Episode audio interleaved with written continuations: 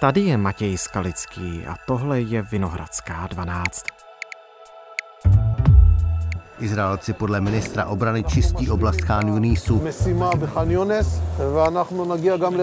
Izraelská armáda zaútočila na město Rafa. Největší uprchlický tábor na světě, kde se teď tísní milion 300 tisíc lidí. U Khan Yunisu je ale další na řadě. CNN's Ivana Korosova was among a small group of journalists granted access to two tunnel compounds. Rafah a Khan Yunis, dvě gazanská města, o kterých se v posledních dnech nejčastěji mluví. V tom prvním se bojovat teprve začíná, to druhé je už nějakou dobu epicentrem pozemních operací. A právě v Khan Yunisu byla i reportérka CNN Ivana Kotasová. Spolu s izraelskou armádou se dostala do podzemního města, kde se měly skrývat špičky Hamásu a kde teroristé údajně drželi taky několik izraelských rukojmích.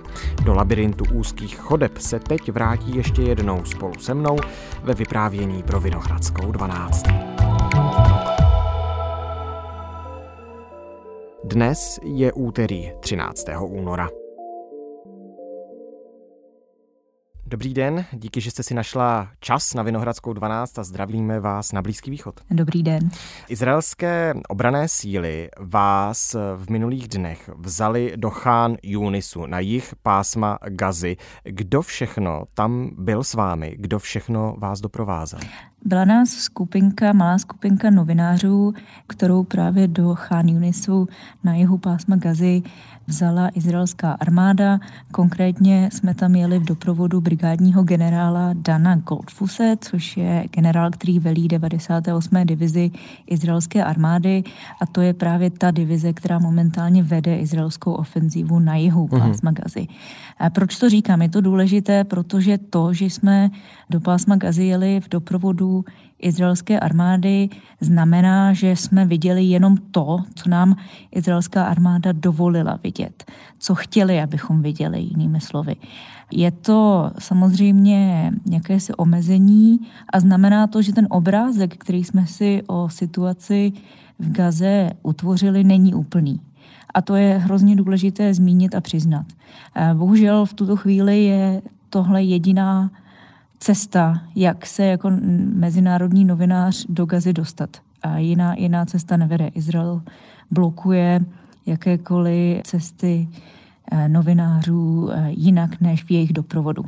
Dobře, a jak to tedy teď v Khan Yunisu přesně vypadá? To je město, do kterého se stahovaly statisíce uprchlíků z Gazy ze severu, tak eh, jaké to tam teď je? Jak velká je tam třeba destrukce budov? Co jste všechno viděla?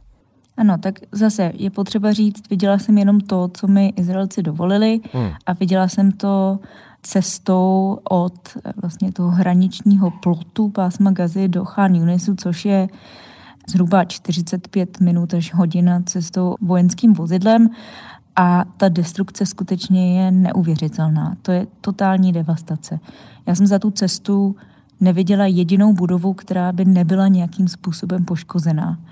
A většina jich byla kompletně zdevastována tak, že si nedovedu představit, že by ji někdo dokázal opravit. A když si představíte ruiny středověkého hradu, jedna, dvě zdi a v těch zdech díry, kde byla okna, tak takto tam vypadá mnoho budov. Opravdu hromady sutin všude, navíc v Gaze v posledních týdnech celkem vydatně pršelo, takže všude je bláto a bahno. Vypadá to tam, jak kdyby tam bylo nějaké obrovské zemětřesení. A jak jste říkal, Khan Yunis byl v těch prvních týdnech a měsících eh, tohoto konfliktu útočistěm lidí, kteří utíkali ze severu. Takže jak izraelská armáda postupovala od severu na jih, tak eh, oni vlastně dávali lidem instrukce, kam se mají uchýlit a původně to bylo vlastně na jih od Vádí Gaza, což je jakási řeka nebo mokřina zhruba uprostřed pásma Gazy a později po tom, co izraelská armáda postupovala dále na jich, tak to byl právě Khan Yunis. To znamená, že v tom městě je spousta lidí, uprchlíků ze severu. No a ve chvíli, ve které se nacházíme teď, je to město jakýmsi epicentrem té války. Hmm. Skutečně tam ty boje jsou teď velmi intenzivní a řada těch lidí tam pořád je. a to je samozřejmě humanitární katastrofa.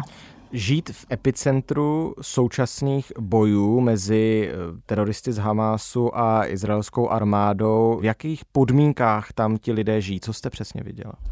Tak já opět musím říct, že tím, že jsme tam byli s izraelskou armádou, tak jsme neviděli ta místa, kde lidé žijí, eh, kde se schovávají před bombami a před tím násilím. Co víme od eh, Spojených národů, že v několika nemocnicích v té oblasti se stále schovávají tisíce lidí.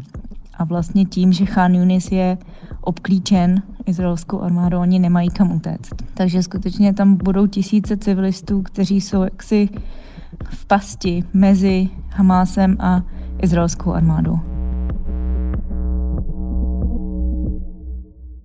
Pojďme teď k cíli nebo k hlavnímu cíli té vaší reportážní výpravy v té menší skupince novinářů spolu se zástupci izraelské armády. Oni vás totiž vzali do části rozsáhlého tunelového komplexu, který Hamás nebo bojovníci Hamásu pod Gazou vybudovali. Kudy jste do těch tunelů vstupovali?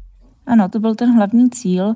A vlastně, když se ještě vrátím k té obrovské devastaci, která v té Gaze je, a která je mimochodem vidět, když se podíváte prostě na obrázky ze satelitů eh, z doby před tímto konfliktem a teď, tak z výšky Gaza totálně změnila barvu. Ona byla zelená, protože je tam spousta polí a zemědělských míst a šedá v těch eh, velmi hustě obydlených městech. A když se na ní podíváte z výšky teď, tak je hnědá protože je vybuldozerovaná, vybombardovaná a je tam všude bahno. Takže ta devastace je opravdu obrovská a izraelská armáda říká, že vlastně ta devastace do této míry je taková, protože oni potřebují zničit tento tunelový systém, který, jak oni říkají, je vlastně vybudován pod velkou částí pásma Gazy. A já samozřejmě opět nemůžu potvrdit, že to, co říkají, je pravdivé, protože já jsem viděla jenom tu část, kam nás vzali, ale ta část, kam nás vzali, skutečně byla velmi rozsáhlá, byla pod rezidenční čtvrtí a byla vybudována eh, mezi domy, ve kterých eh, žijí normální lidé. To znamená, že vy jste, pardon, jednou z těch obytných budov vstupovali vlastně do toho tunelu? My bychom tím obytným domem vstupovali do toho tunelu, kdyby tam ten obytný dům ještě byl, dnes už tam není, je tam jen obrovský kráter, kolem něhož jsou stále stojí obytné domy. Uhum. Takže si můžete představit, že vlastně ten dům, který uhum. tam byl, vypadal podobně jako ty ostatní a to byly skutečně několika patrové rezidenční domy, které já to vždycky popisuju jako, eh, že teď vypadají jako obrovské eh, domy pro panenky. Vlastně jedna celá tím chybí a vidíte dovnitř do těch eh, jednotlivých bytů, domovů, kde lidé bydleli. Hmm. A ten tunel byl vlastně na úrovni sklepa a vypadá to opravdu, že to byl normální rezidenční dům. V jehož sklepě byl vstup hmm. do tunelu, o němž eh, izraelská armáda tvrdí, že to byl tunel, kde nejenom Hamas skrýval některé z těch rukojmích, ale zároveň, kde také Hamas eh, skrýval některé ze svých nejvyšších představitelů. To znamená, že ještě v době, kdy tento konflikt se odehrával na severu Gazy, tak v tomto tunelu byli lidé jako Jaja Sinwar, šéf Hamásu v hmm, Gaze. Hmm, hmm. Jak si ten tunel mám představit? Vy jste vstoupili tedy do těch ruin a tam jste vstoupili tedy někam dolů do prostoru, kde si vybavíme normálně třeba suterén té obytné budovy a tam, jak to vyznáme z těch fotografií, které se k nám dostávají, byl velmi úzký až klaustrofobický tunílek chodby spletité podzemí? Ano, ano, přesně tak. Je to vlastně, jak kdybyste si představil vstup do dolů, středověkého dolu já nejsem zrovna vysoký člověk, ale nad hlavou jsem měla jen pár centimetrů místa a na šířku je ten tunel, no když se tam potkají dva lidé a jdou v protisměru, tak bych řekla, že není možné, aby se vyhnuli bez toho, aby se dotkli jeden druhého. Takže skutečně ten tunel na začátku je velmi úzký, velmi tmavý. You'll see that it's completely and utterly dark. Na zemi bylo obrovské množství bahna. Vlastně sestupujete dál a dál A postupně se ten tunel stává jaksi vybavenější. Jsou tam elektrické kabely, světlo, ta podlaha začne být poněkud upravenější, už tam není tolik bahna. A pak eh, po několika desítkách metrů vstoupíte do jakési podzemní základny, kde jsou různé místnosti. Většina z nich je vykachličkovaná velice zvláštním způsobem. Viděli jsme tam místnosti, kde ty kachličky měly různé jako motivy květin a, a kuchyňské motivy a tak dále, že to vypadalo skutečně jako, že člověk, který tam ty kachličky dal, tak přemýšlel o tom, aby to vypadalo hezky, nejenom aby to bylo užitečné, což je v tomto kontextu naprosto nepochopitelné pro mě. Je tam velmi teplo, protože ten tunel je zhruba 15 až 25 metrů pod zemí. It's extremely warm, very, very humid. Je tam velká vlhkost, takže všechny ty zdi, vykachličkované zdi jsou mokré od kondenzace. Není tam vůbec žádný čerstvý vzduch, takže máte pořád pocit, že vám dochází kyslík. When you breathe, it really feels like there is no oxygen. A je to skutečně velmi, velmi stísněný prostor. Máte pořád pocit, že se si ty, ty zdi se na vás hroutí. I'm standing now inside the portion of the tunnel underneath Khan Yunis where the Israeli army says some of the hostages were held.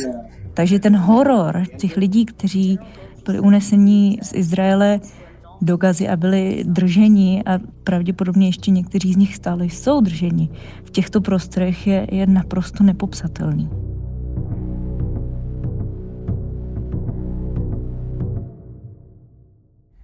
Mluví se o více než 100 lidech, které stále bojovníci Hamásu mají držet. Chápu tedy správně, že to je několik chodeb propojených spolu s různými místnostmi. Vy jste to nazvala základnou, je to to, čemu se v angličtině říká compound, tak to si to mám představit? Ano, ano, přesně tak. Jaké důkazy má izraelská armáda, že právě v těch místech, kam jste byli přizváni, abyste je viděli, byli skutečně drženi rukojmí z Izraele? Tak izraelská armáda nám řekla, že jednak mají výpovědi těch eh, rukojmích, protože tři byli v těchto místnostech a byli propuštěni během toho příměří na konci listopadu. A kromě těch výpovědí mají i eh, DNA. To znamená, že oni vědí, že tam ti lidé nějakou dobu byli, protože tam našli jejich DNA.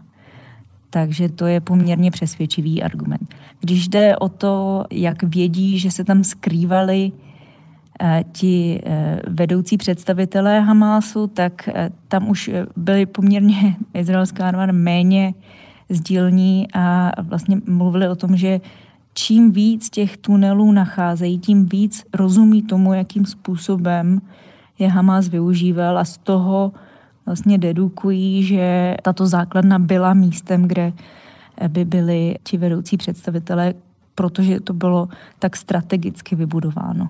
Uh-huh. A z toho, co vy jste přímo viděla na místě, třeba podle vybavenosti těch místností, já nevím, co v nich přesně ještě zůstalo, dá se něco takového potvrdit, nebo z toho, co vy jste přímo viděla, přišlo vám, že v těch místnostech pobývali lidé? Ano, ano. Samozřejmě Nemůžeme to potvrdit stoprocentně, protože jsme je tam neviděli, nicméně podle toho, co jsme tam viděli, je poměrně jasné, že tam lidé přebývali. Mimo jiné, například na té základně měli několik kuchynek, kde bylo ještě vidět eh, se pozůstatky toho, že tam lidé nějakým způsobem vařili, jedli a podobně. V dřezu tam bylo obrovské množství špinavého nádobí například.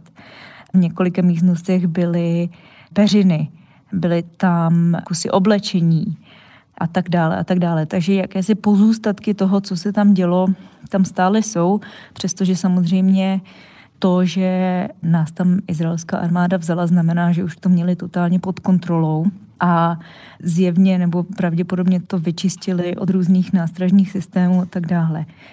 Když se vrátím k té místnosti, kde byli ti rukojmí, tak to skutečně ano. byla naprostá hrůza. Byla to místnost poměrně úzká, s vyšším stropem, ale opět to prostě ten pocit byl jako, že se na vás ten strop každou chvíli zřítí. Mm. Ta místnost byla vykachličkovaná a uprostřed ní byla mříž.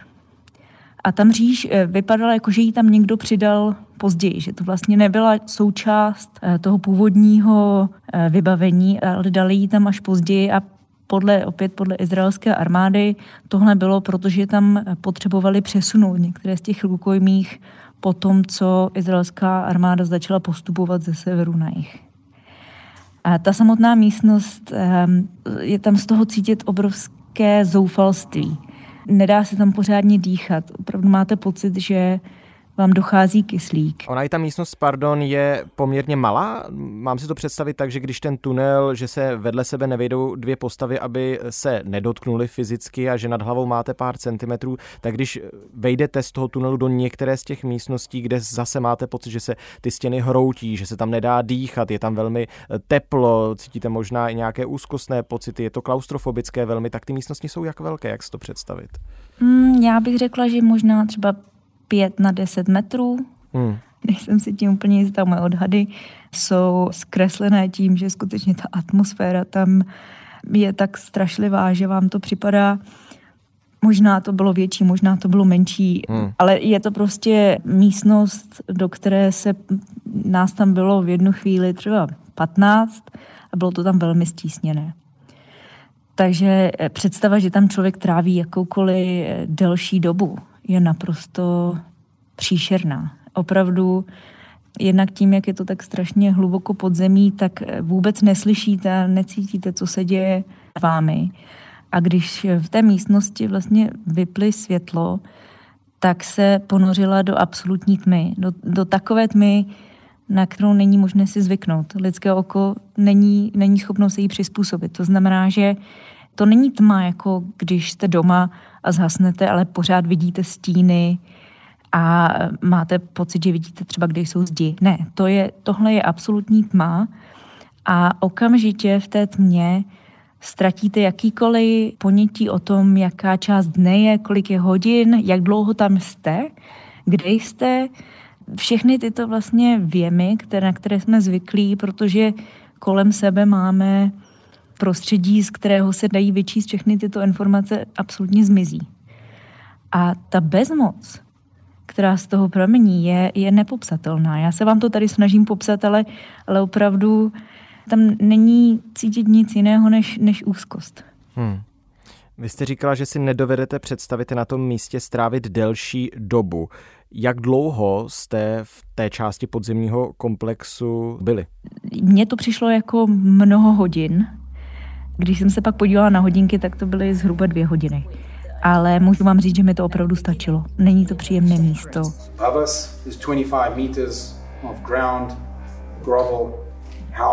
Generál Goldfuss nám pak říkal, že jsme ušli zhruba kilometr. Ale kdyby nám řekl, že jsme ušli 100 metrů nebo 10 kilometrů, tak, tak já bych tomu věřila zhruba stejně.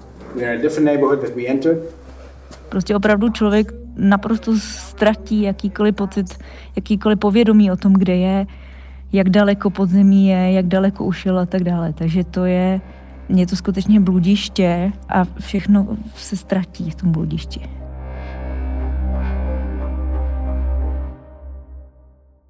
Vy jste mohli tedy počas toho, co jste byli v podzemí s vojáky izraelské armády, vy jste s nimi mohli nějak interagovat, mluvit s nimi, ptát se jich, ano. dávali vám ano. rozhovory? Ano, takže my jsme tam právě byli s tím generálem eh, Danem Goldflusem.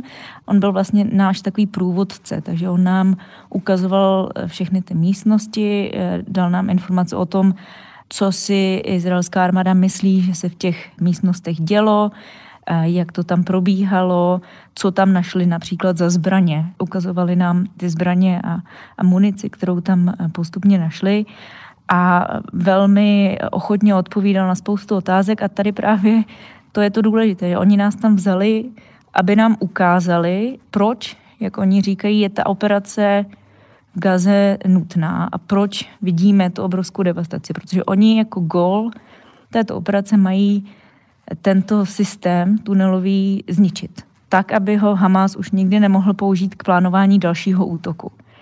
A proto vlastně oni říkají, že je ta devastace tak rozsáhlá a chtěli, abychom to viděli. A samozřejmě, opět říkám, viděli jsme jen to, co nám dovolili vidět a kam nás vzali. Ovšem můžu potvrdit, že to opravdu byl rozsáhlý komplex. Mhm. A to, že vám dovolili vidět jen to, co chtěli, eh, chápu to i tak, že jste do toho celého, do té výpravy reportérské na místo šli i s nějakými podmínkami, že izraelská armáda následně uvidí, co chcete publikovat? Tak samozřejmě tím, že jsme tam jeli s nimi, s izraelskou armádou, tak jsme museli souhlasit s určitými podmínkami, jak říkáte. Ty podmínky jsou poměrně standardní ve všech takovýchto situacích, ať už někam jedete s americkou armádou nebo českou nebo jakoukoliv. Většinou a bylo to tak i v tomto případě. Ta armáda chce vidět vizuální materiály, které tam během té cesty pořídíte, s tím, že jako důvod uvádí bezpečnost. Oni nechtějí, abyste publikoval něco, co by mohlo ohrozit bezpečnost jejich vojáků. Pro nás to znamená, že jim dovolíme se podívat na needitovaný záznam toho, co jsme tam natočili bez zvuku, ale v žádném případě jim neukazujeme, jak ty materiály použijeme, eh, neukazujeme jim eh, článek, který píšeme a tak dále. Takže určité podmínky tam jsou. Já můžu říct, že eh, v mém případě nebyl žádný požadavek ze strany izraelské armády, abychom cokoliv neukazovali. Vy jste zmínila ta bezpečnostní opatření, aby izraelští vojáci byli v bezpečí. Jaká byla bezpečnostní opatření, aby vy jste byli v těch místech bezpečí? Protože my se bavíme o Khan Yunisu, vy jste řekla, je to aktuální epicentrum těch eh, bojů v pásmu eh, Gazy. Každým dnem přichází nové a nové informace o tom, jak tvrdé ty boje jsou. Tak samozřejmě izraelská armáda nás nevzala na frontu, kde by riskovala, že by se nám něco mohlo stát – na druhou stranu to není bez rizika. Nicméně eh, to místo, kde jsme byli, bylo plně pod kontrolou izraelské armády. Jsme sebou měli samozřejmě eskortu izraelské armády, takže v tom místě to bylo poměrně bezpečné, eh, pokud něco takového existuje v pásmu Gazy. Tak já moc děkuji Ivano za ten velmi cený reportážní vhled do části podzemního tunelového komplexu pod pásmem Gazy, eh, ve kterém jste byla a mohla jste nám sdělit teď, co všechno jste tam viděla. Já děkuji za pozvání. Tohle už je všechno z Vinohradské 12, z pravodajského podcastu Českého rozhlasu. Dnes s Ivanou Kotasovou, reportérkou CNN, která se spolu s izraelskými obranými silami dostala do části rozsáhlého podzemního komplexu pod pásmem Gazy. V tunelech pod městem Khan Yunis se mělo ukrývat užší vedení Hamásu a jeho bojovníci zde údajně drželi několik izraelských rukojmích. Vinohradská 12 bude válku mezi Hamásem a Izraelem dál sledovat. Nezapomeňte nás proto odebírat, ať vám neunikne už žádný nový díl. Jsme ve všech podcastových aplikacích i na webu iRozhlas.cz. Naslyšenou zítra.